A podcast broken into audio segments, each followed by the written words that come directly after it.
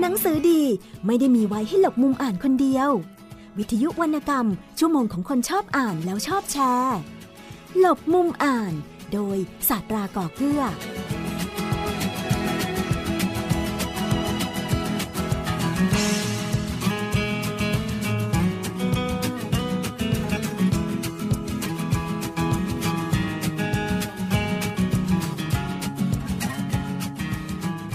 สวัสดีครับคุณผู้ฟังครับต้อนรับคุณผู้ฟังเข้าสู่ช่วงเวลาของรายการหลบมุมอ่าน กับผมสัตราก่อเกื้อลาที่นี่ วิทยุไทย PBS ออนไลน์ www.thaipbsonline.net วิทยุข่าวสารสาระ เพื่อสาธารณะและสังคมครับ ติดตามเรากับรายการลมมุมอ่านเพื่อที่จะทำให้คุณผู้ฟังนั้น อ่านหนังสือเล่มโปรดอย่างมีอรรถรสมากยิ่งขึ้นนะครับและที่สำคัญครับจะทำให้คุณนั้นได้รู้เรื่องราวในแวดวงวรรณกรรมด้วย รู้จักเบื้องหน้าเบื้องหลัง กว่าจะเป็นหนังสือหนึ่งเล่มและที่สำคัญครับ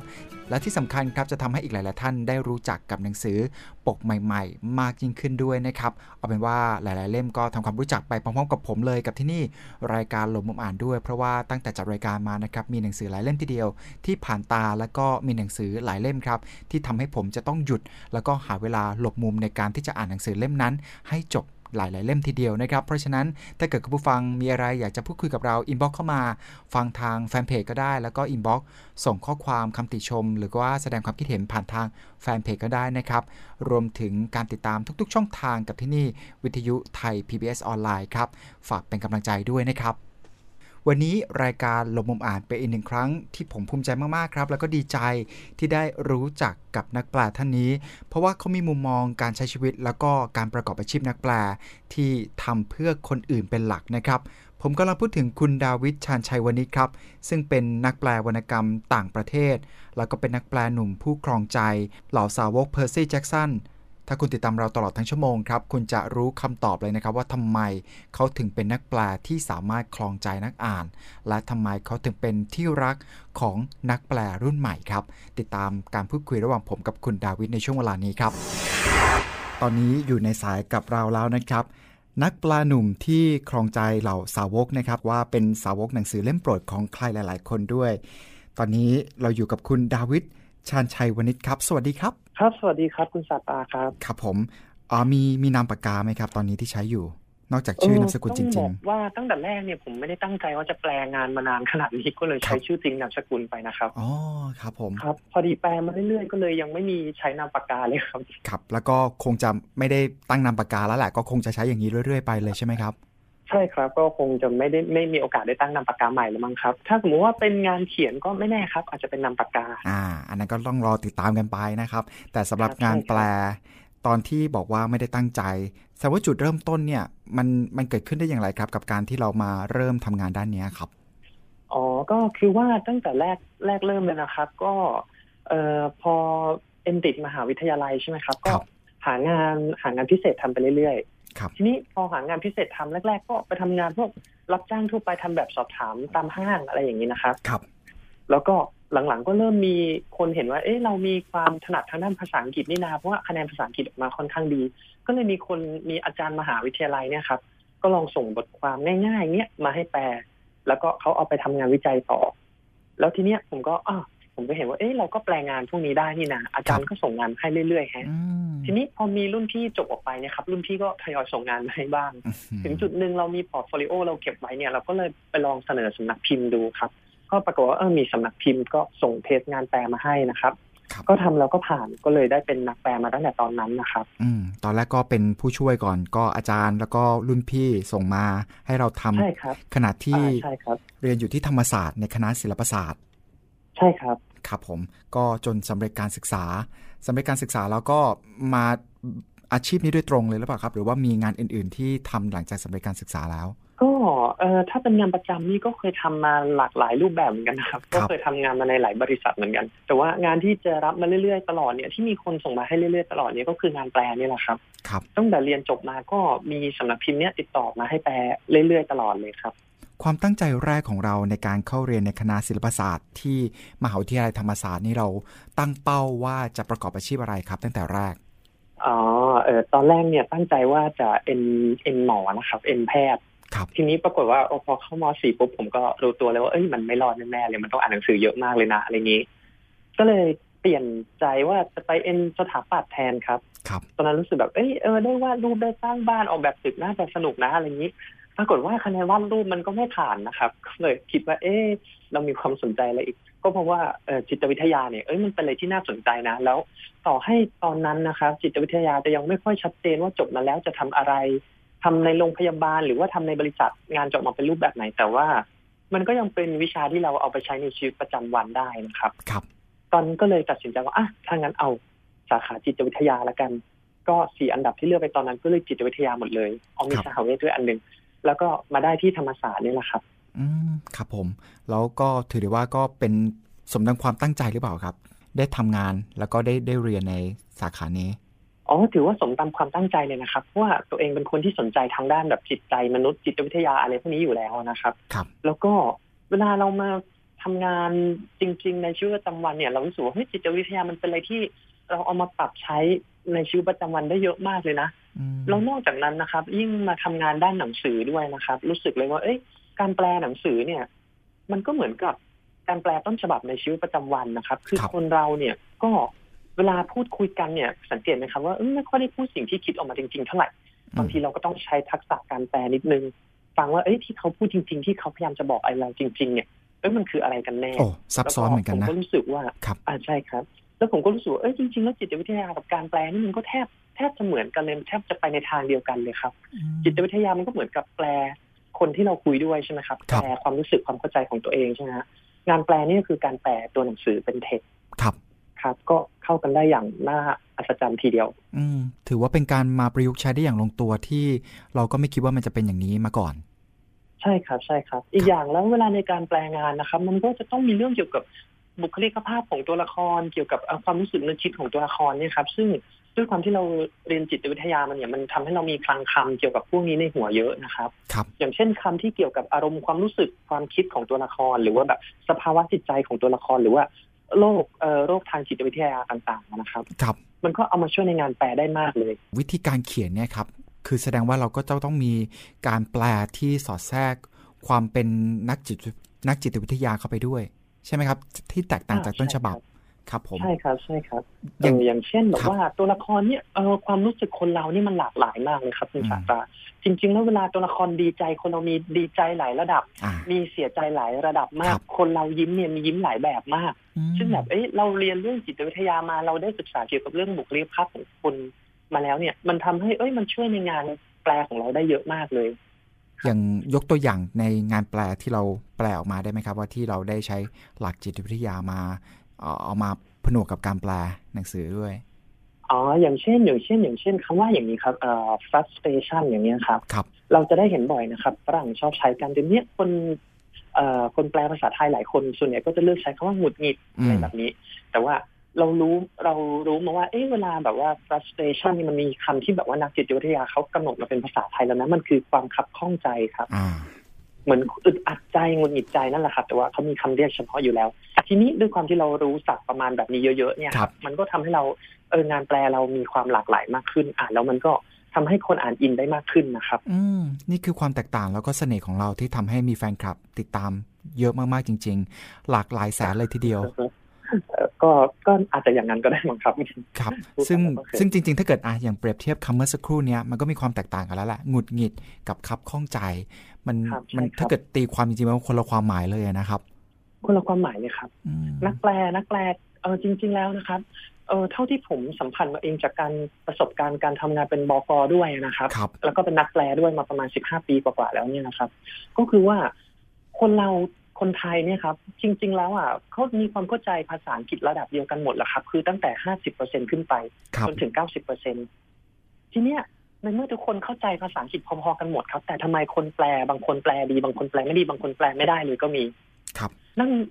สรุปสรุปแล้วมันวัดกันที่ภาษาไทยครับ การแปลเนี่ย อืมไม่ได้อืมคือการแปลเนี่ยครับใครจะแปลได้ดีมันอยู่ที่ว่าเราถ่ายทอดมาเป็นภาษาไทยได้ดีแค่ไหน ไม่ใช่ว่าเราเข้าใจภาษาอังกฤษได้ดีแค่ไหนเพราะว่าปัจจุบันเนี่ยสื่อภาษาอังกฤษมันมีรอบตัวเราเลยทำให้แบบคนไทยเด็กไทยแต่ละคนเนี่ยมีความได้เปรียบเสียเปรียบทางภาษาอังกฤษกันไม่ค่อยมากเท่าไหร่หรอกครับ ครับ ทีเนี้ยพอเป็นเรื่องเรื่องการแปลเนี่ยมันวัดกันที่ว่าใครแปลเก่งไม่เก่งก็ต้องอยู่ที่ภาษาไทยแล้วนะครับ อืมครับ เคยทำงานเป็นบกด้วย เคยทำงานเป็นบรรณาธิการด้วยครับ ครับ ของหนังสือที่ไหนอะไรยังไงครับ เออก็เคยอยู่มาหลายสำนักพิมพ์เหมือนกันนะครับ ก็มีกองเคยเป็นกองบรรณาธิการที่นิตยสาร National Geographic นะครับโอ้ National Geographic ก็เป็นหนังสือที่ดีมากเลยเป็นนิตยสารที่ดีมากให้ความรู้ได้ดีมาก แล้วก่อนหน้านั้นก็เอ่อเป็นบรรณาธิการในเครือสำนักพิมพ์อมรินทร์นะครับครับแล้วก็เอ่อมีโอกาสได้เข้าไปร่วมงานกับบริษัทแจ่มใสด้วยครับ ครับอืม ผ่านมาหลายสนามเหมือนกันเนาะหลายสำนักพิมพ์อันนี้ยังไม่หมดนะครับ อันนี้เพียงตัวอย่างเท่านั้น ใช่ใช่ใช่ครับยังมีอีกหลายสำนักพิมพ์ที่ผมจำจำไม่ค่อยได้แหละครับอ๋อแสดงว่าคือจุดเริ่มต้นตั้งแต่เรียนจบมาจนถึงณวันนี้ คือผมดูจากโปรไฟล์ก็แอบจินตนาการว่าน่าจะอายุไม่เท่าไหร่อะ แต่ว่าจากประสบการณ์ที่ผ่านมาดูดูเหมือนว่าอยู่ในวงการนี้มายาวนานแล้วกี่ปีได้แล้วอะครับ รวมในทุกๆหน้าที่ตั้งแต่ แปลหนังสือเล่มแรกนี่ก็เล่มแรกนี่ประมาณสักตอนเรียนมหาลัยปีสี่อยู่นะครับ ครับ ก็ถือว่าสักสิบสิบห้าสิบหกปีโอ้ได้แล้วมั้งครับ ยาวนานมาก ครับด้วยด้วยความที่แบบว่าเราทำงานเราทำงานเอ่อมาตั้งแต่สมัยเรียนแล้วนะครับ มันก็จะมี portfolio เก็บไว้เยอะครับเวลาสมัครงานที่ไหนส่วนใหญ่ ถ้าเราไม่ได้งานประจำกับเขาหรือถ้าเราทำงานประจำกับเขาแล้วมันไม่รอดเนี่ยเขาก็จะส่งงานแปลหรือว่างานฟรีแลนซ์ให้เราทำอยู่ดีครับครับก็เลยเป็นโชคดีครับถือเป็นโชคดีที่มีโอกาสได้ร่วมงานกับเอ่อ ได้ร่วมงานที่หลากหลายนะครับ ได้ทำงานหลากหลายรูปแบบ งานแปลถือว่าเป็นงานที่หนักมากนะครับ ถามนักแปลหลาย ๆ ท่านมา ส่วนตัวแล้วถ้าเกิดครับวัดกันระหว่างงานบกกับงานแปลอันไหนหนักกว่ากันครับเออความรู้สึกผมนะครับ ถ้าสมมติว่าเราเป็นงานบรรณาธิการแล้วเราได้เจอนักแปลที่มีคุณภาพนะครับ อันนี้จะไม่ค่อยหนักเท่าไหร่ครับ แต่ถ้าสมมติว่าเราเป็นบรรณาธิการแล้วเจอนักแปลที่ไม่ค่อยมีคุณภาพหรือว่าเราไม่สามารถสื่อสารสิ่งที่เราต้องการให้กับนักแปลได้จนเขาแปลออกมาไม่ตรงกับที่เราต้องการนี่ครับ อันนี้จะหนักกว่าจะหนักกว่าเราแปลเองทั้งเล่มอีก ในส่วนของแต่บว่ากถ้าเกิดอย่างนั้นจะหใช่นักครับอืมใช่ครับ กลายเป็นว่าเราอ่านต้นฉบับแล้วเราอ่านภาษาไทยแล้วเราต้องมานั่งแก้ ละเอียดมากเนี่ยมันมันเหนื่อยยิ่งกว่าแปลเองอยู่ครับ เหมือนทำเองดีกว่าเนาะใช่ใช่บางบางทีนะครับบางงานเวลาเป็นบรรณาธิการเราจะรู้สึกว่าเอ๊ะแบบนักแปลแปลมันไม่ค่อยตรงกับที่เราบีฟงานกันเอาไว้นะมันก็เหมือนกับว่าเราลบทับแล้วเราก็แปลทับไปเลยมันจะเร็วกว่าอีกอะไรแบบเนี้ยแต่ด้วยแต่ด้วยความที่เป็นบกเราทำแบบนั้นไม่ได้ไงครับ ครับ เราก็ต้องพยายามแก้ไขต้นฉบับเนี้ยซึ่งมันก็จะเหนื่อยหน่อยครับ แต่ละเล่มครับที่เราแปลเนี่ยเราใช้เวลามากน้อยต่างกันไหมครับ กับเรื่องที่เราถนัดกับไม่ถนัด อืมก็จริง ๆ แล้วไม่มีผลต่างกันเท่าไหร่นะครับ เพราะว่าไม่ว่าจะเรื่องที่เราถนัดหรือเรื่องที่เราไม่ถนัดเนี่ยครับ มันความจริงแล้วเราก็ต้องทำรีเสิร์ชข้อมูลพอๆกันครับ ครับ ต่อให้เราเป็นเรื่องเรื่องที่เราถนัดนะครับ เราก็เจอศัพท์ที่เราไม่เข้าใจเราก็ต้องเปิดเราก็ต้องหาให้มันเออให้มันแตกฉานอยู่ดีครับแล้วทีนี้นี่ครับ เออความความเร็วในการทำงานเนี่ยผมว่าขึ้นอยู่กับประสบการณ์ แล้วก็ความเรียกว่าอะไรอะความภาคเพียรอุตสาหะมากกว่านะครับเพ ราะว่างานแปลเนี่ยจริงๆแล้วเป็นงานที่ต้องใช้ระเบียบวินัยในชีวิตสูงมากเลยอืมคือเราได้ต้นฉบับมาเนี่ยครัครับบมันแบบเอ่อคุณสาตาลองนึกถึงหนังสือภาษาไทยเล่มหนึ่งก็ได้ครับ มี 400 หน้าแบบเนี้ยครับ แล้วก็ให้คุณศาสตราลองนะครับพิมพ์ตามตั้งแต่ตัวอักษรหน้าแรกจนถึงตัวอักษรหน้าสุดท้ายอะครับโอ้โหพิมพ์ให้ถูกเหมือนเป๊ะเลยนะครับห้ามครับข้ามห้ามอะไรเลยนะอืมการคอวักทุกอย่างเอาให้เหมือนเป๊ะเลย อ่าใช่ครับ แค่อันนี้พูดถึงแค่พิมพ์ตามอย่างเดียวนะครับ พิมพ์ตามให้ครบทั้งเล่มนะครับอืมแค่เนี้ย ก็จะรู้สึกแล้วใช่ไหมครับว่าเฮ้ยเออมันก็เหนื่อยนะ แต่ในกระบวนการการทำงานแปลเนี่ยครับมันยังมีกระบวนการอื่นอีก มันยังมีการเอ่อยังมีการแปลครับอ่าแล้วก็มีการรีเสิร์ชข้อมูล แล้วก็มีการเรียบเรียงประโยคให้ถูกต้องสวยงามสลับสลวยครับมีการอ่านทวนเช็คคำสะกดผิด เพราะฉะนั้นจะเห็นว่าโอ้โหงานแปลนี่แบบเป็นงานที่จริง ๆ แล้วหนักมากนะครับ การที่แบบว่าเราได้หนังสือเล่มหนึ่งสามร้อยสี่ร้อยหน้ามา แล้วเราต้องแปลส่งให้ทันกำหนดเนี่ย มันเป็นอะไรที่ต้องใช้ระเบียบวินัยในชีวิตสูงมาก เพราะฉะนั้นคนแปลเร็วกับแปลไม่เร็วเนี่ยครับ ต่างกันตรงนี้แหละครับว่าเอ่อควบคุมจัดระเบียบตัวเองในชีวิตได้มากน้อยแค่ไหนอืมถ้าคนเราตั้งเป้าว่าแบบ เอ้วันเนี้ยต้องแปลให้ได้สิบหน้า แล้วทำได้สิบหน้าสิบหน้าสิบหน้าทุกวันตลอดเนี่ยครับครับเล่มหนึ่งแปลไม่เกินเดือนเดือนครึ่งหรอกครับ ก็เสร็จแล้วอืมอยู่ที่แต่ด้วยความที่มันเป็นงานแบบทำนานไงครับทำแบบว่าเอ้ยทำทีนึงทำต่อเนื่องเดือนนึงแหน่เดือนกว่าแน่แล้วแบบต้องทำทุกวันเหมือนแทบไม่มีวันหยุดเลย แล้วต้องทำวันละสิบหน้า ซึ่งสิบหน้าห้าหน้าสิบหน้าเนี่ยก็ถือว่าเยอะนะครับ มันก็จะทำให้แบบเอาบางคนก็ไม่ค่อยสามารถควบคุมได้ ก็เลยแบบอะก็เล่มหนึ่งก็อาจจะใช้เวลาแปลนานหน่อยสี่เดือนขึ้นไปถึงหกเดือนอะไรอย่างนี้ก็มีครับ ครับ ในกระบวนการการรีเสิร์ชข้อมูล ตรงนี้นี่เราต้องต้องทำทั้งหมดเลยหรือเปล่าหรือว่าทำเฉพาะในส่วนที่เราสงสัยหรือว่าไม่ไม่ไม่รู้คำตอบที่ชัดเจนอ่าคืออืมจะว่าอย่างนั้นก็ได้นะครับ ถ้าครับตรงไหนเราค่อนข้างชัวร์แล้วใช่ไหมครับ เราจะเราไม่ต้องรีเสิร์ชเพิ่มก็ได้ก็จริง แต่ว่า เวลาจะแปลให้เซฟที่สุดเนี่ยครับ คือต้องบอกอย่างนี้ข้อมูลบางอย่างเนี่ยมันมีความถูกต้องหลายแบบมันมีหลายตำรานะครับครับ เพราะฉะนั้นคือถ้าสมมติว่าเอ่ออะเอายกตัวอย่างอย่างเช่นชื่อเฉพาะนะครับ อย่างเช่นชื่อเทพเจ้าแห่งความตายในเรื่องเพอร์ซี่แจ็กสันนะครับครับเอ่อคนไทยเรียกติดปากกันว่าฮาเดสใช่ไหมครับอืมในขณะที่ถ้าไปฟังในภาพยนตร์ออกเสียงเนี่ยเขาจะออกเสียงเฮดิสฝรั่งก็ออกเสียงเฮดิสครับ ครับแต่คนไทยใช้ฮาเดสกันมาแล้วใช่ไหมครับครับ กันมานานแล้ว เพราะฉะนั้นคือไม่ว่าเราจะแปลฮาเดสหรือเฮดิสก็ตามเนี่ย มันจะต้องมีคนอีกฝ่ายหนึ่งเนี่ยที่รู้สึกว่า เอ๊ะมันไม่น่าใช้แบบนี้นะ มันเป็นอะไรที่แบบว่าเราไม่สามารถทำให้ถูกใจได้หมดทุกคน เพราะฉะนั้นเวลาเจอกรณีแบบนี้นะครับ เราถึงต้องทำรีเสิร์ชครับ เพื่อที่จะบอกได้ว่า อืมมันมีการใช้หลายแบบนะ และเรายึดตามของคนนี้นะ เป็นเพื่อที่ว่าอาจจะได้รู้ว่า เออ เราไม่ใช่แบบว่ามักง่ายนะ นึกจะใช้อะไรก็ใช้ แล้วเวลามีคนที่แบบว่าเออบางทีอาจจะรู้สึกตะขิดตะขวงใจกับงานแปลเรา เราจะได้บอกได้ว่าอ๋ออันนี้มันเป็นเพราะว่าเอ่อเรายึดมาตามเอ่อแหล่งข้อมูลอันนี้อันนั้นครับอ่าโอเค อย่างนี้ก็จะไม่มีปัญหาครับอืมครับ อย่างในกรณีที่ยกตัวอย่างให้ฟังว่า ชื่อเรียกเทพเจ้าแห่งความตาย มีการเรียกแตกต่างกันจากครับชาวตะวันตกนี่คือจุดสรุปคืออะไรครับ แล้วเราได้มีการอธิบายอย่างไรอ๋อจุดสรุปก็คือว่าเออจริง ๆ แล้วมันใช้ได้ทั้งสองแบบแหละครับครับ แต่ว่าก็จะมีคนท้วงมาว่า เอ๊ะทำไมไม่ใช้อีกแบบหนึ่งล่ะอะไรแบบนี้ข้องใจเราขึ้นก็มาถ้าสมมติว่าเรามีการรีเสิร์ชมาว่า เอ๊ะคนไทยถนัดเรียกแบบนี้มานานแล้วนะ ตั้งแต่การ์ตูนญี่ปุ่นรุ่นเก่าๆ จนกระทั่งนิยายจนกระทั่งเอ่องานทางวิชาการของอาจารย์บางท่านเองก็ใช้คำว่าฮาเดสเหมือนกันครับเราก็เลยใช้ตามนี้ เพราะฉะนั้นเราก็จะบอกได้ว่า อ๋อ เนี่ยครับ เพราะว่าผมอิงมาจากเอ่อแหล่งข้อมูลแบบนั้นแบบนี้นะ จึงใช้แบบนี้อืม นักอ่านก็จะได้เป็นที่พอใจว่าอ๋อโอเค เราไม่ใช่แบบมั่วขึ้นมาตามแบบว่าเราจะถอดเสียงตามใจตัวเองอะไรแบบนี้ไม่ใช่ ครับอืมครับ มันก็จะทำให้งานเราแบบว่าเอ่อเซฟขึ้นมาระดับหนึ่งครับ เรามีคำอธิบายในทุกจุดที่เราเลือกใช้นะครับ ครับ อย่างที่ได้บอกไปว่าเกี่ยวกับการเรียนทางด้านจิตวิทยามา มีผลแล้วก็มีประโยชน์ในการที่มาทำในเรื่องของงานแปล แต่ถ้าเกิดถามว่าในส่วนของบกล่ะครับ ตั้งแต่เรียนจบมา วิชาที่เราเรียนมาได้เคยนำมาใช้ประโยชน์ในเรื่องของการทำหน้าที่บกบ้างไหมครับ อืมถ้าถ้าพูดอย่างนี้ก็เอ่อจิตวิทยาเนี่ยครับมันมีประโยชน์มากในการที่แบบว่า เราจะเอาไปใช้ในชีวิตประจำวันในการที่เราทำงานเป็นบรรณาธิการเราจะต้องดีลงานกับหลายฝ่ายครับมันก็มีส่วนช่วยเราเหมือนกันนะครับ มันก็ช่วยให้เราแบบว่าเอ่อมีความมีความสามารถที่จะอ่าดีลงานได้ราบรื่นขึ้นอะไรแบบนี้ครับแต่หลักๆ แล้วเนี่ยครับ สิ่งที่ช่วยได้มากเลยในการทำงานบรรณาธิการก็คือด้วยความที่เราแปลงานมามากมายมาก่อนเนี่ยครับ ครับ มันทำให้เอ้ยพอเรามาเห็นงานของนักแปลเอ่อท่านอื่นแล้วเนี่ย มันก็พอเราอ่านต้นฉบับแล้วเรารู้เลยว่า เอ๊ะนักแปลท่านนี้คิดอะไรมีเหตุผลอะไรในการเลือกแปลมาแบบนี้ครับมันก็ทำให้เราสามารถแก้ไขงานได้เอ่อดีขึ้นนะครับ คือเราแยกออกมากขึ้นว่า เอ๊ะตรงไหนควรแก้ ตรงไหนไม่ควรแก้ ตรงไหนนักแปลผิดจริง ตรงไหนนักแปลตั้งใจที่จะเลี่ยงต้นฉบับ มันก็ทำให้งานบรรณาธิการของเราออกมาค่อนข้างราบรื่นนะครับ เวลาผมทำงานกับนักแปลท่านไหนเนี่ย จะไม่ค่อยมีปัญหาเลย เพราะว่าด้วยความที่เราเป็นนักแปลมาเองเนี่ย เราก็จะพอเข้าใจว่าอ๋อเออนักแปลนะบางทีก็จะไม่ตรงตามต้นฉบับมาก เพราะว่าอะด้วยจุดประสงค์อะไรหลากหลาย ที่มันก็อ่ามันก็มีเหตุผลของมันนะครับ มันก็จะทำให้เราทำงานบรรณาธิการได้ราบรื่น ครับ ณ ปัจจุบันนี้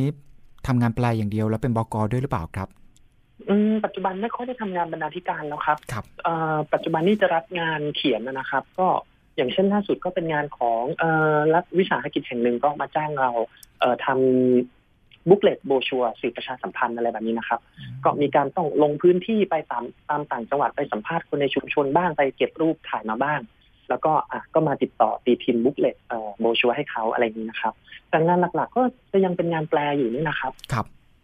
ครับ นอกจากนั้นก็ยังมีงานเขียนส่วนตัวของตัวเองบ้างครับ ก็มีที่ทั้งที่เขียนเป็นfiction แล้วก็ non-fiction fiction ก็คือนิยายใช่ไหมครับครับก็คือมีเขียนนิยายของตัวเองมาตั้งหลายปีแล้วแหละก็เพิ่งเสร็จเมื่อเร็วๆนี้แหละครับครับแล้วก็มีงาน non-fiction เนี่ย non-fiction เนี่ยก็เป็นเรื่องเกี่ยวกับบอกเล่าถ่ายทอดประสบการณ์การทำงานแปลไอ้ในช่วง 15 ปีมานะครับ ว่าแบบได้เจออะไรบ้างได้ค้นพบอะไรบ้างได้แบบคิดอ่านกับมันอย่างไรอะไรแบบนี้นะครับ อืมครับ ถ้าเกิดพูดถึงงานแปลที่เป็นการแจ้งเกิด เราก็คือ Percy Jackson ใช่ไหมครับ ใช่ครับใช่ครับครับ มาแปลเล่มนี้ได้อย่างไรอ๋อครับต้องก่อนต้องบอกนิดนึงว่าก่อนหน้าที่จะแปลเพอร์ซี่นี่จริง ๆ ก็แปลมาแล้วหลายเล่มมากเลยครับครับ แต่ว่า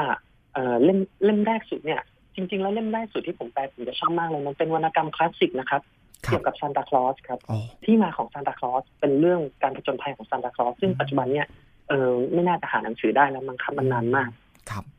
ทีนี้ เราก็แปลไปเรื่อยๆจน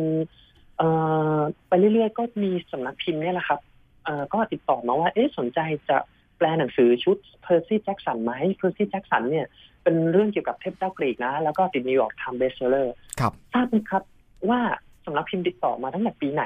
ปีไหนครับ2004ครับ โอ้ครับ ปี2004แปลเพอร์ซี่แจ็คสันเล่มแรกครับ แล้วก็แต่กว่าจะได้ตีพิมพ์เป็นออกมาเป็นเล่มจริง ๆ คือปี2010 2011ช่วงที่ภาพยนตร์ภาคแรกออก ครับครับครับทำไมถึงด้วยควยาวนานที่ใช่ยาวนานมากเลยครับ แล้วก็เอ่อแปลไปส่งแปลไปเสร็จเรียบร้อยแล้ว แล้วก็โหผมก็ลืมไปเลยนะว่าเคยแปลเรื่องนี้ไปแล้วอะแล้วก็แบบจนกระทั่งพอมันจะเริ่มมีหนังออกมาเป็นภาพยนตร์เนี้ยครับพอมีภาพยนตร์ออกมาใช่ไหมฮะสำนักพิมพ์ก็เลยเนี่ยแหละคือจังหวะที่สำนักพิมพ์รออยู่ ก็คือเขาต้องการตีพิมพ์หนังสือพร้อมกับภาพยนตร์อ๋อครับครับเออทีเนี้ยก็เลยตีพิมพ์เล่มหนึ่งออกมาเนี่ยในปี2000ประมาณ2010ได้ครับ ครับ แล้วหลังจากนั้นเนี่ยก็เอ้ยกระแสตอบรับดีมากเลยครับเพอร์ซี่แจ็คสันด้วยเอ่อด้วยความที่พอดีเป็นภาพยนตร์ด้วย แล้วผมก็เอ่อชื่นชมในความสามารถในการประชาสัมพันธ์ของสำนักพิมพ์ Enter Book ด้วยนะครับครับก็ทำให้เพอร์ซี่แจ็คสันเนี่ยโหกลายเป็นกระแสแบบว่าหนังสือดังมาก ในบรรดาหนังสือทุกเล่มที่แปลมานะครับ ก็บอกได้เลยว่าหนังสือเพอร์ซี่แจ็คสันเนี่ยครับคือเล่มที่เอ่อเป็นที่รู้จักมากที่สุดครับ ครับทำทำให้หลังผู้จากแปลนั้นหนังสือเพอร์ซี่แจ็คสันก็ครับมีออกมาอีกหลายเล่มมากเลยครับ ปัจจุบันนี่มีประมาณที่แปลไทยออกมานะครับ มีประมาณสิบสามเล่มนะคสิรับบสามเล่มแล้วสิบสามเล่มครับ ครับ เป็นการแปลของเราทั้งหมดเลยเออสิบสามเล่มไม่ใช่ครับ ใช่อ๋อครับผมแล้วที่ก็เป็นเกี่ยวกับเพอร์ซี่แจ็คสันนะครับ จะเป็นผมแปลหมดเลยครับอืมครับ เคยถามไหมคครับว่าทำไมต้องเป็นเราด้วยกับเพอร์ซี่แจ็กสันเออด้วยความที่ว่า อืม ก็ผมก็ตอบยากเหมือนกันนะ ผมก็ไม่ทราบเหมือนกันนะแต่ประมาณว่าเราแปลเรื่องนี้มานานแล้วละมั้งครับ แล้วเราก็มี Facebook ที่ใช้ติดต่อกับนักอ่านอะไรอย่างงี้ใช่ไหมครับ ก็จะมีนักอ่านเข้ามาคอมเมนต์มีนักอ่านเข้ามาสอบถามอะไรแบบเนี้ยมันก็เหมือนกับทำให้เอ่อนักอ่านจำนวนมากเนี่ย ก็ติดไปแล้วว่า เอ๊ะถ้ามีอะไรเรื่องเกี่ยวกับเพอร์ซี่นะ ต้องมาถามที่เพจเราอะไรแบบเนี้ยครับอืมครับ เป็นอะไรที่กต่อระทั่งเนื่องอยู่แล้ว กระเอ่อกระทั่งซีรีส์ที่ไม่ใช่เพอร์ซี่ แต่ว่าเป็นนักแปลท่านอื่นแปลเนี่ยครับครับเอ่อหมายถึงเป็นคนเขียนเดียวกันนะครับ แต่เป็นนักแปลท่านอื่นครับ ก็เขาก็ยังมาถามในเพจเราด้วยเหมือนกันครับพอพซึ่บงต้องบอกว่าคนเขียนเพอร์ซี่เนี่ยครับนอกจากเอ่อเขียน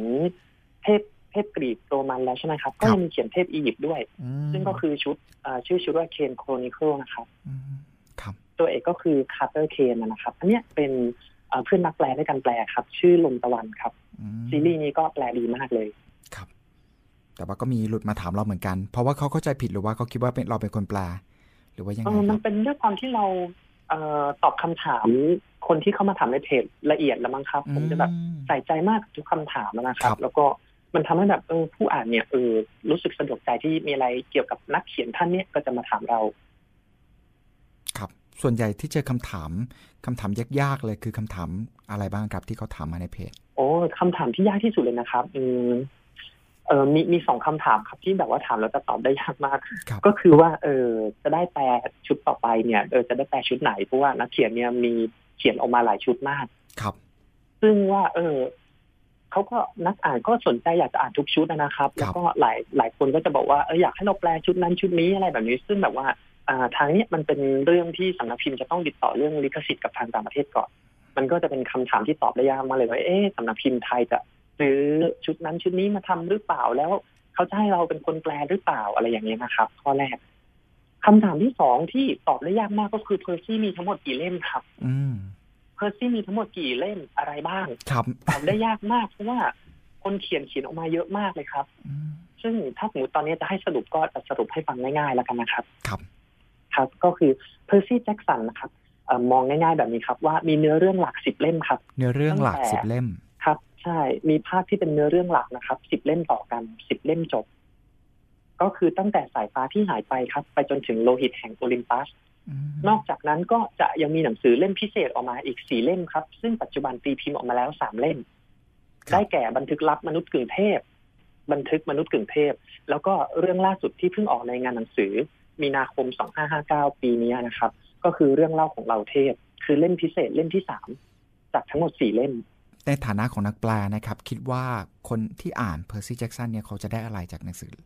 หนังสือเล่มนี้บ้างอืมข้อแรกเลยครับครับเอ่อได้ความรู้เรื่องเทพเจ้ากรีกกับโรมันนะครับครับข้อสองก็ความบันเทิงเนี่ยแหละครับเพราะผมรู้สึกว่าเออคนเขียนเรื่องนี้เขาเขียนได้ดีมากเลยนะเขาแบบมีความตั้งใจที่จะถ่ายทอด ความรู้เกี่ยวกับเทพกรีกกับโรมันที่เขาเป็นอาจารย์สอนอยู่ในโรงเรียนมัธยมอยู่แล้วนะครับครับเขาถ่ายทอดออกมาได้แบบว่าไม่ได้ยัดเยียดนะครับ แต่มันถ่ายทอดออกมาให้แบบ เรารู้สึกว่าเฮ้ยเรารักตัวละครแล้วเราสนุกไปกับการผจญภัยของตัวละครนะครับ มันทำให้ผู้อ่านได้รับความรู้เกี่ยวกับเทพเจ้ากรีกหรือโรมันไปโดยที่ไม่ได้ตั้งใจเลย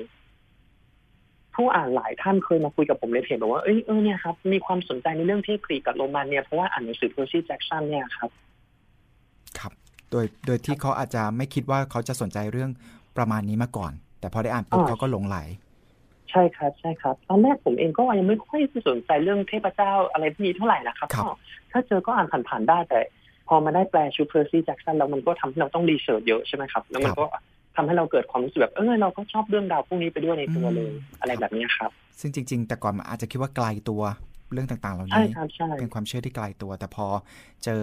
เสน่ห์เข้าไปในเรื่องการผูกเรื่องการเดินเรื่องก็เลยทำให้เรานั้นสนใจมากยิ่งขึ้น แล้วส่วนตัวของคุณดาวิษเนี่ยครับสนใจหรือว่าถนัดมากที่สุดครับในเรื่องไหน ถ้านอกเหนือจากเพอร์ซี่เนี่ยที่สร้างชื่อเสียงให้เรา อืมครับ จริง ๆ แล้วแปลหนังสือมาแล้วทุกแนวเลยนะครับครับตั้งแต่เอ่อสืบสวนสอบสวนวรรณกรรมเยาวชนคลาสสิกครับแล้วก็ไซไฟก็มีอัตชีวประวัติก็มีชีวประวัติก็มีประวัติศาสตร์วิทยาศาสตร์ก็แปลมาหมดแล้ว แต่ว่าที่ถนัดที่สุดคิดว่าจะเป็นแนวแฟนตาซีเนี่ยนะครับครับ ครับด้วยความที่เราโตมากับการ์ตูนญี่ปุ่นนะครับ เราอืมอ่านการ์ตูนญี่ปุ่นมาเยอะมากเลยแบบ เราก็เห็นมังกร เห็นลูกไฟเห็นลำแสงอะไรมาเยอะมากนะครับ เวลาเรามาแปลแนวแฟนตาซีพวกเนี้ยที่มีการใช้เวทมนต์ยิงแสงการมีมังกรมีสัตว์ประหลาดมี monster อสุรกาย มันทำให้เฮ้ยเรานึกภาพได้อย่างแจ่มชัดมากในหัวครับ เวลาเราแปลเนี่ยครับ เราก็จะแปลได้อย่างเอ่อมีอรรถรสนะ เพราะว่า เวลาเราแปลเราเห็นภาพชัดเจนในหัวเนี่ยครับอืมมันก็เหมือนจะกลายเป็นแนวที่ถนัดที่สุดไปแล้วนะครับ สนุกแล้วก็มันมากกับการแปลยังมีอรรถรสใช่ครับใช่คนอ่านก็เลยสัมผัสได้ถึงอรรถรสต่างๆ เหล่านั้นครับใช่ครับก็หวังว่าจะเป็นอย่างนั้นครับ ถ้าย้อนกลับไปก่อนที่เราจะมามีณปัจจุบันเนี้ยได้ครับ กว่าครับ10ปี10กว่าปีนะครับ ในแวดวงหนังสือในประเทศไทย สมัยก่อนเนี่ยครับเป็นเด็กที่อ่านแต่การ์ตูนญี่ปุ่นตลอดเลยเหรอครับ หรือว่าอ่านหนังสือแนวอื่น ๆด้วย อ๋อเอ่อเป็นโอกาสดีเลยที่ผมจะได้แนะนำนิยายเรื่องหนึ่งครับที่เออเปลี่ยนชีวิตผมเหมือนกันนะครับอืมในระดับหนึ่งเลย ก็อย่างที่คุณศาสตราบอกอย่างที่คุณศาสตราบอกนะครับ ว่าก่อนหน้าเนี้ก็อ่านนิยายเอออ่านการ์ตูน ตอนเด็กๆ อ่านการ์ตูนญี่ปุ่นมากอ่านมาตลอดเลย แล้วก็จนกระทั่งขึ้นมัธยมปลายนะครับ ครับ ก็พอดีมีเพื่อนเอาหนังสือเรื่องหนึ่งมาให้อ่าน เป็นหนังสือแนวไหนรู้ไหมครับนิยายจีนกำลังภายในครับโอ้อืมเออ เรื่องนี้เป็นเรื่องที่ดังมากของโกเล้งอะนะครับ ครับ ครับชื่อฤทธิ์มีดสั้นครับอ๋อครับเอครับอสี่เล่มจบเนี่ยแหละครับ แล้วแบบครับเป็นครั้งแรกเลย ก็ว่าได้ที่อ่านนิยายแบบจริงจังก่อนหน้านั้นมีอ่านบ้างนะครับ แต่ว่าก็ไม่ได้จริงจังแล้วก็ไม่ได้ติดใจนิยายอะไรเท่าไหร่ช่วงที่เอ่อเรียนสักม.ต้นเนี่ยครับที่ยังติดการ์ตูนญี่ปุ่นมากๆ ก็มีหยิบเอ่อนิยายสืบสวนสอบสวนของอากาธาคริสตี้มาอ่านบ้างครับแต่เอ้ยมันก็ไม่ได้มี มันก็ไม่ได้ทำปฏิกิริยาอะไรกับเรามากมายยังไม่ดึงดูดเราก็ไม่ได้พอรู้สึก ใช่ครับ เราก็ไม่ได้อินกับนิยายอะไรมากมายจนกระทั่งช่วงม.ปลายนี่แหละครับ ได้มาอ่านฤทธิ์มีดสั้นนะครับ ซึ่งเป็นเวอร์ชันที่แปลโดยคุณน.นพรัตน์นะครับครับอืมครับ มันก็ทำให้ เอ้ย ช่วงนั้นน่ะ มันเปลี่ยนชีวิตเราไปเลยจริง ๆ เรารู้สึกว่านิยายมันมีคุณค่าอะไรบางอย่างนะเออถ้าเป็นนิยายดีๆอะนะครับครับ มันมีคุณค่าอะไรบางอย่างที่แบบเฮ้ยมันพร้อมจะเปลี่ยนชีวิตคนได้เลยผมแบบมองโลกแทบจะไม่เหมือนเดิมเลยแล้วรู้สึกว่าเฮ้ยโตโตขึ้นมากจากการอ่านนิยายชุดนั้นจบเลย ปลูกฝังกลายเป็นความหลงไหลในหนังสือในนิยายมาตั้งแต่ตอนนั้นนะครับ ครับ ก็อ่าอย่างที่บอกว่าหนังสือเล่มนั้นเป็นจุดเปลี่ยนทำให้เริ่มชอบเริ่มอินกับการอ่านนิยายแล้ว แล้วใช่ครับจุดเปลี่ยนที่ทำให้เราสนใจในเรื่องของงานแปล เรามีไอดอลไหมครับ หรือว่าเป็นอาจารย์นอนนพรัตน์เลยเอออาจารย์นนพรัตน์จะบอกว่าเป็นไอดอลก็ไม่ได้ เพราะว่าผมไม่เคยอ่านต้นฉบับจีนและไม่สามารถอ่านได้นะครับอ๋อก็เลยครับไม่แน่ใจว่า เอ๊ะเขาแปลแล้วแบบเทียบกับต้นฉบับจะเป็นยังไง แต่ว่าถ้าพูดถึงว่า เออไอดอลในการแปลคงไม่มีละครับ เราเพราะว่าเราเริ่มทำงานในวงการการแปลด้วยที่ว่าเราเหมือนเหมือนกับไม่ได้มีความคาดหวังอะไรตั้งแต่แรกเราตั้งเราทำมาเยอะเนี่ยเพราะว่าเออเราทำได้แล้วก็ทำได้ค่อนข้างดีนะครับ ก็เลยทำมาเรื่อยๆเหมือนกับแบบ อืม แปลเพื่อการแปลครับ ไม่ได้คิดเลยว่าแปลแล้วจะแบบมีเงินเยอะรวยหรือว่าแปลแล้วจะแบบมีชื่อเสียงหรือว่าอะไรไม่เคยคิดอย่างนี้เลยครับมันก็เลยทำให้เราแบบเอ๊ะไม่ค่อยได้ตามหาไอดอลหรือว่าอะไรเท่าไหร่แต่ว่า มีความหลงไหลในการเขียนมากครับ ก็เลยจะมีไอดอลในการเขียนอืมครับครับไอดอลในการเขียนเนี่ยอะก็คนแรกก็ต้องโกเล้งแล้วนะครับ ก็ต้อคงรับยกให้เขาอืมครับ คนที่สองก็ชอบงานเขียนของคุณวินเลียววารินนะครับ ครับครับเพราะรู้สึกว่าเอ้ยเขาเป็นนักเขียนที่รีเสิร์ชมาได้ดีมากเลย แล้วแบบสำนวนการเขียนของเขามันก็แบบ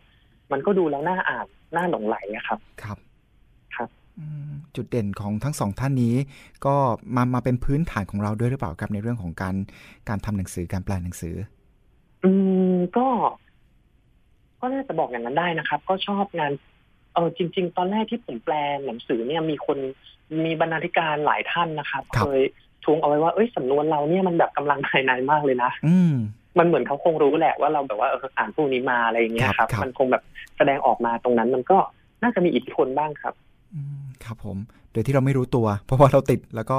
อ่านใช่หนังสือครับประมาณนั้นมาโดยตลอด ครับ ก็ใช้เวลาอยู่หลายปีเลยครับกว่า ที่แบบเอ้ยเราจะแบบว่าเออหลุดออกมาจากสำนวนแบบนิยายกำลังภายในได้ครับ คิดว่าเราหลงรักอาชีพนักแปลไปแล้วหรือยังครับ อืมจนปัจจุบันก็ยังไม่ได้รู้สึกว่ารักหรือไม่รักหรือว่ายังไงนะครับ แค่รู้สึกว่า เออมันเป็นอะไรที่เราทำได้นะครับถ้ามีให้ทำเราก็ทำนะครับ แล้วก็ ผมคิดว่ามัน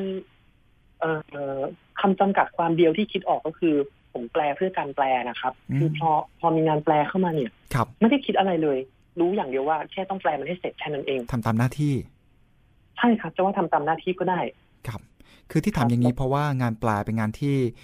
หนักมากเหนื่อยมากแล้วก็กินเวลาส่วนตัวมาก ๆ เลย ยิ่งเฉพาะเวลาที่ถูกเร่งในการที่จะเอาต้นฉบับเนี่ยนะครับ ถ้าเกิดใช่ครับการใช่ครับที่เราไม่ได้รักในสิ่งต่างๆ เหล่านั้น เราจะรู้สึกท้อแท้รู้สึกยากลำบาก แล้วส่วนตัวแล้วเนี่ย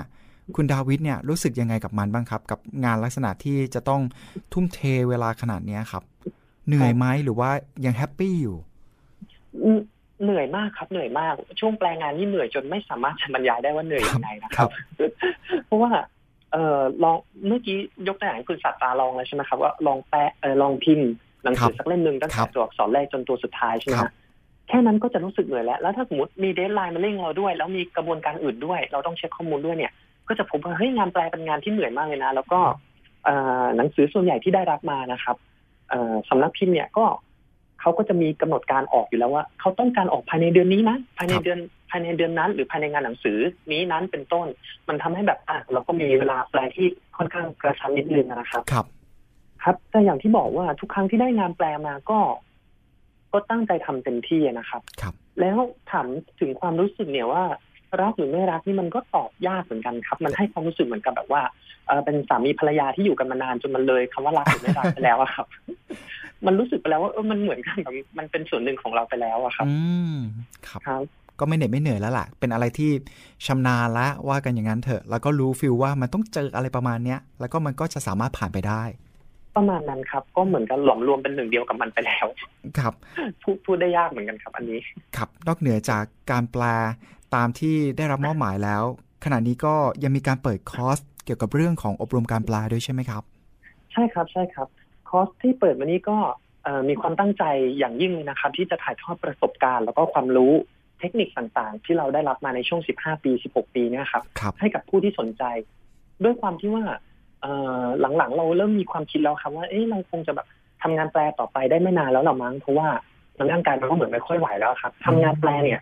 ต้องนั่งอยู่หน้าคอมทั้งวันเลยอะครับมันก็จะทำให้แบบหลังกับไหล่เราไม่ค่อยดีกันนะครับ ก็จะมีปัญหาแบบปวดเมื่อยอะไรเยอะมากเลยครับ แล้วก็รู้สึกว่าเออหลังๆ เราก็เริ่มสปีดตกแล้วอะไรมันก็เริ่มแบบก็เริ่มแปรช้าลงอะไรแบบเนี้ยนะครับอาจจะเป็นเพราะความล้าสะสมอืมเราก็เลยคิดว่า เอ้ย อาจจะถึงเวลาที่เราต้องแบบเปลี่ยนไปทำอย่างอื่นแล้วละมั้งครับ ทีนี้ผมก็มามองย้อนกลับไปว่า เอ้ยเราอยู่ตรงนี้มาตั้งนานนะแล้วตั้งแต่แรกเนี่ยที่เราได้เข้ามาในวงการนี้นะครับ มันไม่ใช่เพราะว่าเราเก่ง ไม่ใช่เพราะเราขวนขวายฝ่ายเดียวครับมันเป็นเพราะมีคนให้โอกาสครับครับ เพราะฉะนั้นเมื่อถึงเวลาหนึ่งที่เราเอ่อใช้ตรงนี้ จนสุดทางของเราแล้วนะครับ ผมก็มีความรู้สึกมากเลยว่าเราอยากจะส่งต่อโอกาสนี้ให้กับคนอื่นๆต่อไป ที่เขาอยากจะมาทำงานตรงนี้เหมือนเรา ก็เลยเป็นที่มาครับว่าไปลองเปิดคอร์สดูแล้วกัน ครับ เป็นเป็นคอร์สลักษณะที่ระยะสั้นหรือว่าระยะยาวยังไงอะครับ การเป็นเปิดคอร์สระยะสั้นครับครัเพบราะว่า เอ่อเมื่อคำนึงถึงสภาพเศรษฐกิจอะนะครับอืมผมคิดว่าเอ๊ะถ้าเราเปิดคอร์สเป็นระยะยาวหลายวันใช้ค่าใช้จ่ายเยอะเนี่ยครับผู้เรียนต้องไม่ไหวแน่เลย เพราะว่าคนที่มาเรียนนะครับเอ่อผมเปิดมาประมาณ11ครั้งแล้วครับโอ้ตอนเนี้ยคนที่มาเรียนส่วนใหญ่ก็ได้คุยกันก็จะทราบเลยว่าเอ้ยเขาต้องการนะ เอาความรู้ตรงนี้ไปใช้เพื่อแบบเอ่อเป็นรายได้พิเศษของเขาด้วยครับ ผมก็เลยตั้งใจว่าเอ๊ะจะเปิดคอร์สยังไงให้แบบราคาต่ำที่สุดครับเออไม่ให้ผู้มาเรียนเดือดร้อนเนี่ยนะครับ ก็เลยเนี่ยแหละก็เลยออกมาเป็นคอร์สวันเดียวเนี่ยนะครับ แล้วก็เป็นจะเป็นภายในวันเดียวเนี่ยก็จะเป็นทั้งวันเป็นวันก็จะเป็น intensive หน่อยครับก็จะบอกผู้มาเรียนทุกท่านนะครับว่าแบบเอ้ยมันเป็นคอร์สวันเดียวนะ เพื่อที่แบบว่ามันจะได้คุ้มกับเงินค่าเรียนที่สุดนะ เพราะฉะนั้นอะเตรียมตัวมาให้พร้อมนะ แล้วก็มาถึงแล้วก็ตั้งใจเรียนหน่อย แล้วมันเป็นโอกาสดีมากเลย ที่ได้เจอกัน แล้วก็คอร์สผมเนี่ยจะจัดไม่เกินไม่เกิน15คนเด็ดขาดครับ คือในการเปิดคอร์สนะครับ ถ้าสมมติว่ายิ่งเราเปิดได้จำนวนคนเยอะเท่าไหร่เนี่ย มันก็จะยิ่งกำไรเยอะนะครับครับ เพราะว่าเราสอนแค่ทีเดียวใช่ไหมฮะแต่เราได้รายได้เพิ่มครับเป็นจำนวนมหาศาลเลยครับแต่เมื่อพอจะทำแบบนั้นปุ๊บเนี่ยกลายเป็นว่าเอ้ยมันก็เป็นคอร์สใหญ่ นักเรียนก็ไม่มีอะไรเออนักเรียนก็ไม่กล้าถามนะครับ บางคนก็แบบว่าแล้วงานแปลมันเป็นอะไรที่แบบเราต้องใช้ความใส่ใจนิดนึงในรายบุคคลนะนะครับครับ เพราะฉะนั้นก็เลยเลือกเปิดคอร์สที่มันเล็กที่สุดนะก็ประมาณสักสิบสิบห้าคนไม่เกินนี้นะครับอืม ก็จะบอกผู้เรียนทุกคนเลยว่าเอ้ยเนี่ยมันเป็นโอกาสดีแล้วนะ ที่ได้มาเจอกันในห้องแบบเล็กๆอบอุ่นมีอะไรขอให้ถามเต็มที่ตั้งใจเตรียมตัวมาให้เต็มที่ แล้วหลังจากจบคอร์สไปแล้วเนี่ยผมก็บอกเลยว่าถ้าเรียนจบคอร์สไปแล้ว ยังมีความมั่นใจเออยังมีความตั้งใจอยู่ไม่ได้ท้อและจะล้มเลิก ก็มีอะไรก็มาปรึกษาได้ตลอดเวลาครับครับสิบกว่ารุ่นที่เปิดไปแล้ว แล้วผลผลิตออกไปเป็นยังไงบ้างครับเอ่อก็ มีนักเรียนจำนวนหนึ่งนะครับ ก็ติดต่อกลับมาบอกว่าเอ้ยตอนนี้เขาได้เทสงานกับสำนักพิมพ์แล้วบางรายนะครับ ก็ถึงขั้นได้แปลงานจริง ๆ กับสำนักพิมพ์แล้ว มันทำให้เรารู้สึกว่าเฮ้ยเออที่เราทำมามันคุ้มแล้วอะครับ เราได้ส่งต่อโอกาสที่เราได้รับมาไปให้คนอื่นต่อได้สำเร็จแล้วอืมถือว่าตั้งใจแล้วก็ทำให้ความตั้งใจนั้นอ่ามีผลออกมาเป็นที่น่าพอใจแล้ว ใช่ครับ ก็รู้สึกเป็นอิ่มมากเลยครับบางคอร์สนะครับ เออ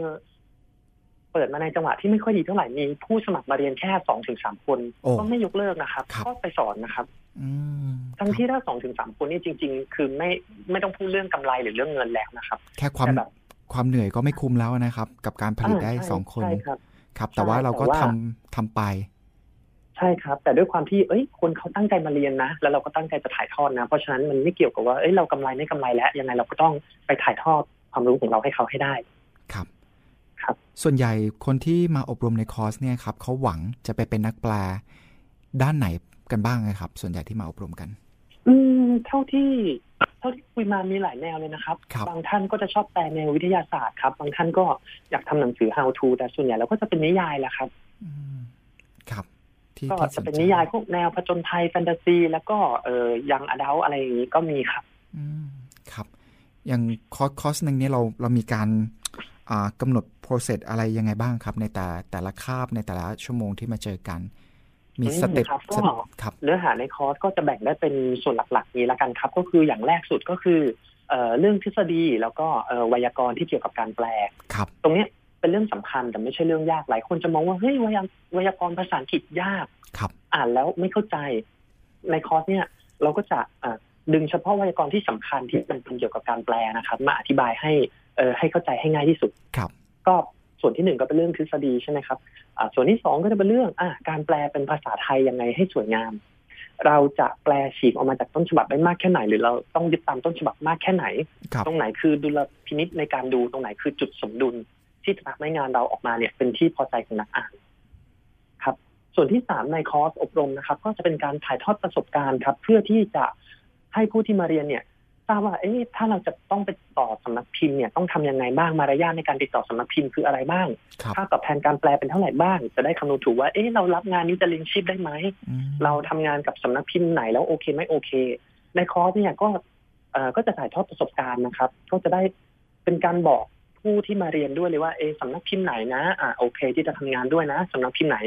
เอ่อทำงานด้วยต้องระวังตรงไหนนะ อะไรแบบนี้ครับครับ ก็เหมือนเป็นข้อมูลอินไซเดอร์นิดนึงอืมให้เพื่อที่จะแบบว่าเอ่อผู้ที่มาเรียนเนี่ยจะได้ไม่ประสบปัญหาในภายหลังนะครับ ครับ จะต้องมีคุณสมบัติอะไรเบื้องต้นไหมครับ กับการที่จะรับผู้ที่เข้ามาอยู่ในคอร์สกับเรา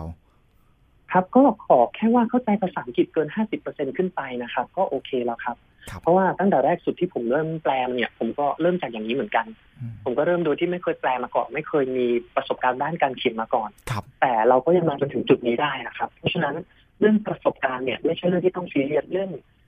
ผลการเรียนภาษาอังกฤษไม่ใช่เรื่องที่ต้องซีเรียสอย่างที่ผมบอกว่าภาษาอังกฤษเนี่ยปัจจุบันเนี่ยถ้าสนใจมันมีให้เห็นรอบตัวมีให้ศึกษารอบตัวอยู่แล้วนะครับ ครับ ครับ เพราะฉะนั้นถ้าเข้าใจภาษาอังกฤษมากกว่าห้าสิบเปอร์เซ็นขึ้นไป แค่นี้ก็มาเรียนได้แล้วครับ ผมก็สามารถที่จะให้ดิเรกชันได้ว่า เอ๊ะกลับไปบ้านแล้วนะ เราจะพัฒนาตัวเองไปทางไหนต่อดี ครับ ถ้าเกิด ใครที่สนใจอบรมแล้ว แล้วมีไหมครับว่า อยากจะมาซ้ำอบรมต่อเนื่องครั้งต่อๆไหมมีเหมือนกันนะครับ มีผู้ที่มาอบรมซ้ำก็มีนะครับ ก็เหมือนกับแบบว่าเป็นการเติมเติมไฟอะไรอย่างเงี้ยครับบางบางท่านเนี่ยแบบว่า เอ่อกลับไปบ้านแล้วรู้สึกว่าเฮ้ยไฟมอดอะไรอย่างเงี้ยรู้สึกว่าเออเราไม่ค่อยมีแรงบันดาลใจแล้วอะเขาก็จะมาขอลงใหม่ครับซึ่งคอสปกติเนี่ยครับ ผมจะคิดราคาที่หนึ่งพันห้าร้อยบาทนะครับ เป็นวันนะครับ แต่สำหรับคนที่มาลงซ้ำเนี่ย ผมคิดราคาแค่ห้าร้อยบาทเท่านั้น โอ้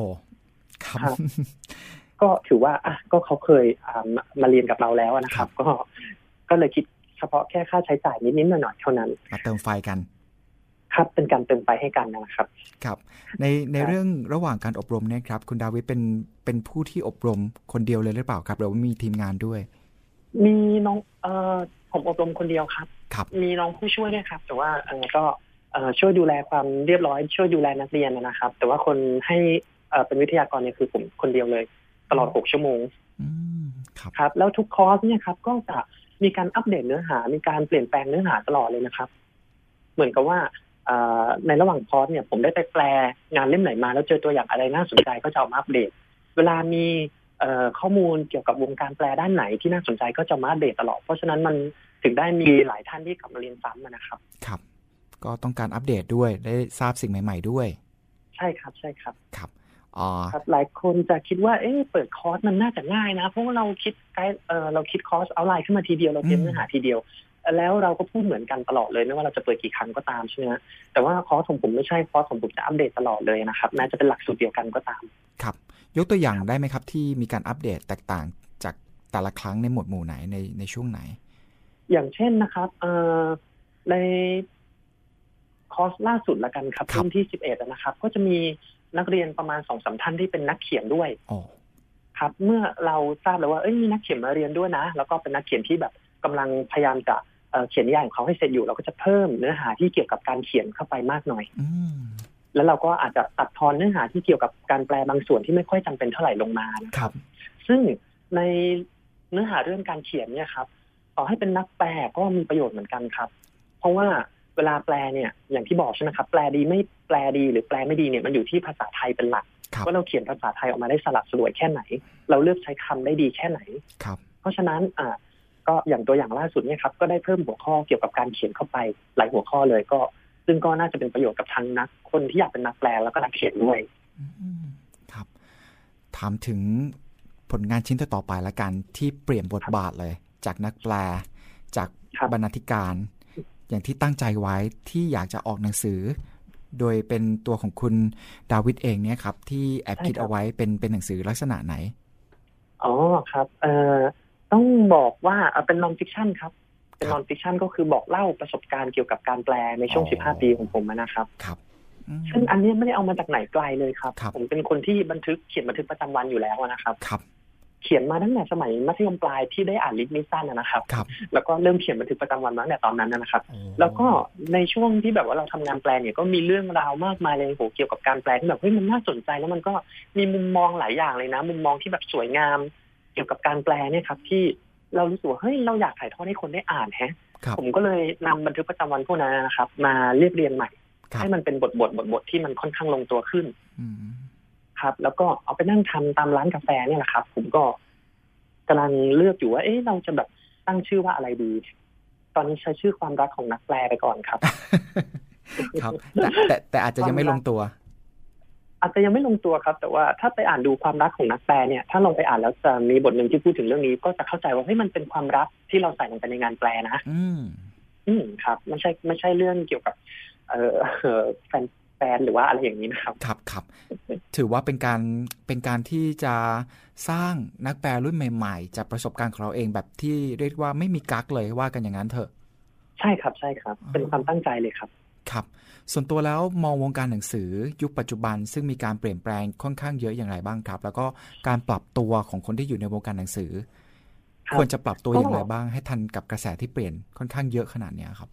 ครับอืมถ้าพูดถึงกระแสเนี่ยเปลี่ยนเปลี่ยนแปลงไปก็จะว่าเยอะก็เยอะเหมือนกันนะครับ จากที่แต่ก่อนเราอ่านหนังสือเป็นเล่มๆใช่ไหมครับครับเดี๋ยวนี้ก็มาอ่านในแท็บเล็ตกันมากขึ้น หรือว่าบางทีก็ดาวน์โหลดฟรีมาได้เลยครับแต่ผมมีความเชื่ออย่างหนึ่งนะครับ ว่ายังไงมันก็ไม่มีอะไรมาแทนหนังสือเป็นเล่มๆได้นะครับ ถ้าสมมติว่ามีใครที่แบบว่าชอบนิยายเรื่องไหนมากจริงเขาต้องอยากได้เป็นตัวเล่มเก็บไว้อยู่แล้วนะครับครับ ทีนี้ในเรื่องวงการหนังสือเนี่ยครับ ผมคิดว่า ตอนนี้มันเป็นช่วงที่เรียกว่าอะไรดีล่ะเรียกว่าเป็นช่วงเอ่อเป็นช่วงเศรษฐกิจซบเซานะครับ เป็นช่วงครับที่คนทำงานหนังสือต้องเน้นตั้งรับเป็นหลักนะครับ แล้วผมก็คิดว่าเฮ้ยถ้าเราแค่ผ่านช่วงนี้ไปได้นะ เดี๋ยวถึงวันหนึ่งหนังสือก็จะกลับมารุ่งเรืองอีกครั้งนะครับ แต่ช่วงเนี้ยต้องตั้งรับก่อนต้องหาวิธีที่แบบเอ๊ะโปรเทคตัวเองก่อนทำไงให้เราผ่านช่วงเวลานี้ไปได้ โดยที่สะบักสะบอมน้อยที่สุดครับ ครับ แล้วถึงเวลาหนึ่งก็เดี๋ยวหนังสือก็ต้องกลับมาแล้วครับ ธุรกิจมันก็เป็นไซเคิลเลยนะครับ ครับ รายการหลบมุมอ่านเป็นรายการที่จะส่งเสริมในเรื่องของความรักแล้วก็เห็นความสำคัญในเรื่องของการอ่าน ส่วนตัวแล้วคุณดาวิดเองเห็นความสำคัญหรือว่าประโยชน์จากการอ่านหนังสืออย่างไรบ้างครับเอ่อต้องพูดว่าผมเห็นว่าการอ่านหนังสือนี่มีส่วนที่ช่วยพัฒนาความคิดและจิตใจของมนุษย์เลยนะครับ เราจะเห็นได้ว่าเออไม่ค่อยมีไม่ค่อยมีสักเท่าไหร่นะครับ ที่เราจะได้ยินว่า เอ้ยเพลงเพลงหนึ่งเปลี่ยนชีวิตคนใช่ไหมครับ หรือไม่ค่อยมีสักเท่าไหร่ที่เราจะได้ยินว่า เออหนังเรื่องหนึ่งเปลี่ยนชีวิตคนอืมแต่เราจะได้ยินบ่อยมากเลยว่าหนังสือเรื่องหนึ่งเขาอ่านแล้วมันเปลี่ยนชีวิตเขาไปเลย ผมรู้สึกว่า เอ้ยหนังสือเนี่ยมันให้นอกจากความรู้แล้วมันยังให้จิตวิญญาณ ให้จิตใจให้ความคิดแก่เราอะนะครับ ถ้าสมมติว่าเราได้อ่านหนังสือแล้วเราเลือกเลือกหนังสือที่ดีเนี่ย มันก็จะแบบทำให้ส่งผลให้เราเติบโตขึ้นมาเป็นผู้ใหญ่ที่มีคุณภาพอะนะครับ เป็นคนที่มีความคิดจิตใจสมบูรณ์ และก็ให้ความบันเทิงได้ด้วยอีกต่างหากครับ มันเป็นอะไรที่ทำให้โลกสวยงามนะครับ ผมว่าหนังสือเนี่ย นั่นคือพลังของหนังสือครับที่ที่มีต่อมนุษย์อย่างเราๆ ถ้าเกิดเลือกหนังสือดีๆ แล้วก็มีโอกาสได้อ่าน เผลอๆ ก็อาจจะทำให้คุณนั้นมีชีวิตที่เปลี่ยนแปลงไปตลอดกาลก็ได้ แล้วก็เปลี่ยนแปลงไปในทางที่ดีด้วย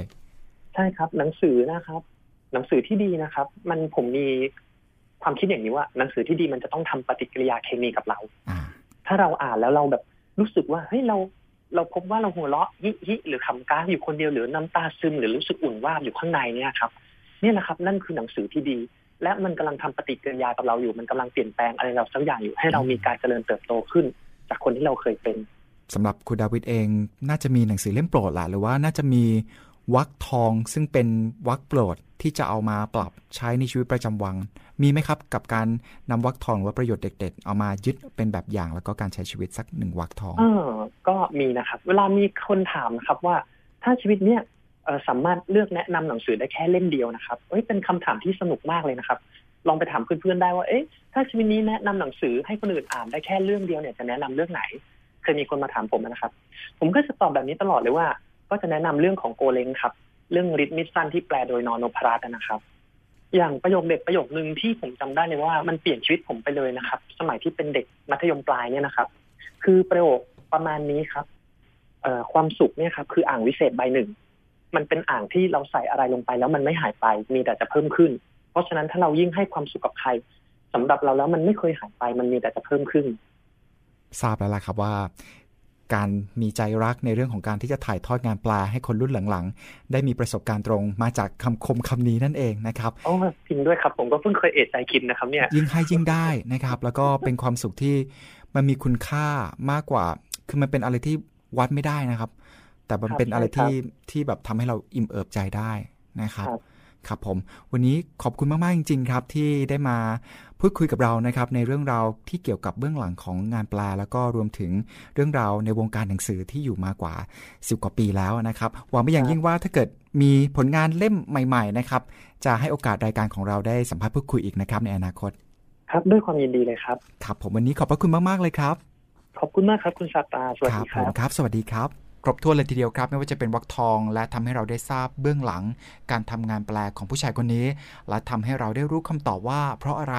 ทำไมเขาถึงเป็นนักแปลที่คลองใจนักอ่านอย่างยาวนาน และที่สำคัญนะครับทำให้เราทราบว่าจริง ๆ แล้วนะครับ การยิ่งให้ในเรื่องราวของอาชีพ จากสิ่งที่เป็นอาชีพหลักของเรา โดยการที่จะสานต่อคนรุ่นใหม่ ๆ ที่จะสามารถทำงานที่เราเคยทำได้มีศักยภาพมากกว่าเรา เป็นสิ่งที่สำคัญแล้วก็สามารถสร้างความสุขให้ให้กับตัวผู้ให้ได้ด้วยครับ นี่คือรายการหลบมุมอ่านนะครับคุณผู้ฟังสามารถติดตามรายการหลบมุมอ่านกันได้เป็นประจำครับ กับผมสัตราก่อเกื้อและที่นี่ วิทยุไทย PBS ออนไลน์ www.thaipbsonline.net วิทยุข่าวสารสาระ เพื่อสาธารณะและสังคมครับ วันนี้รายการหลบมุมอ่านหมดเวลาแล้วครับลาคุณผู้ฟังไปก่อน ขอบพระคุณสำหรับการติดตามรับฟัง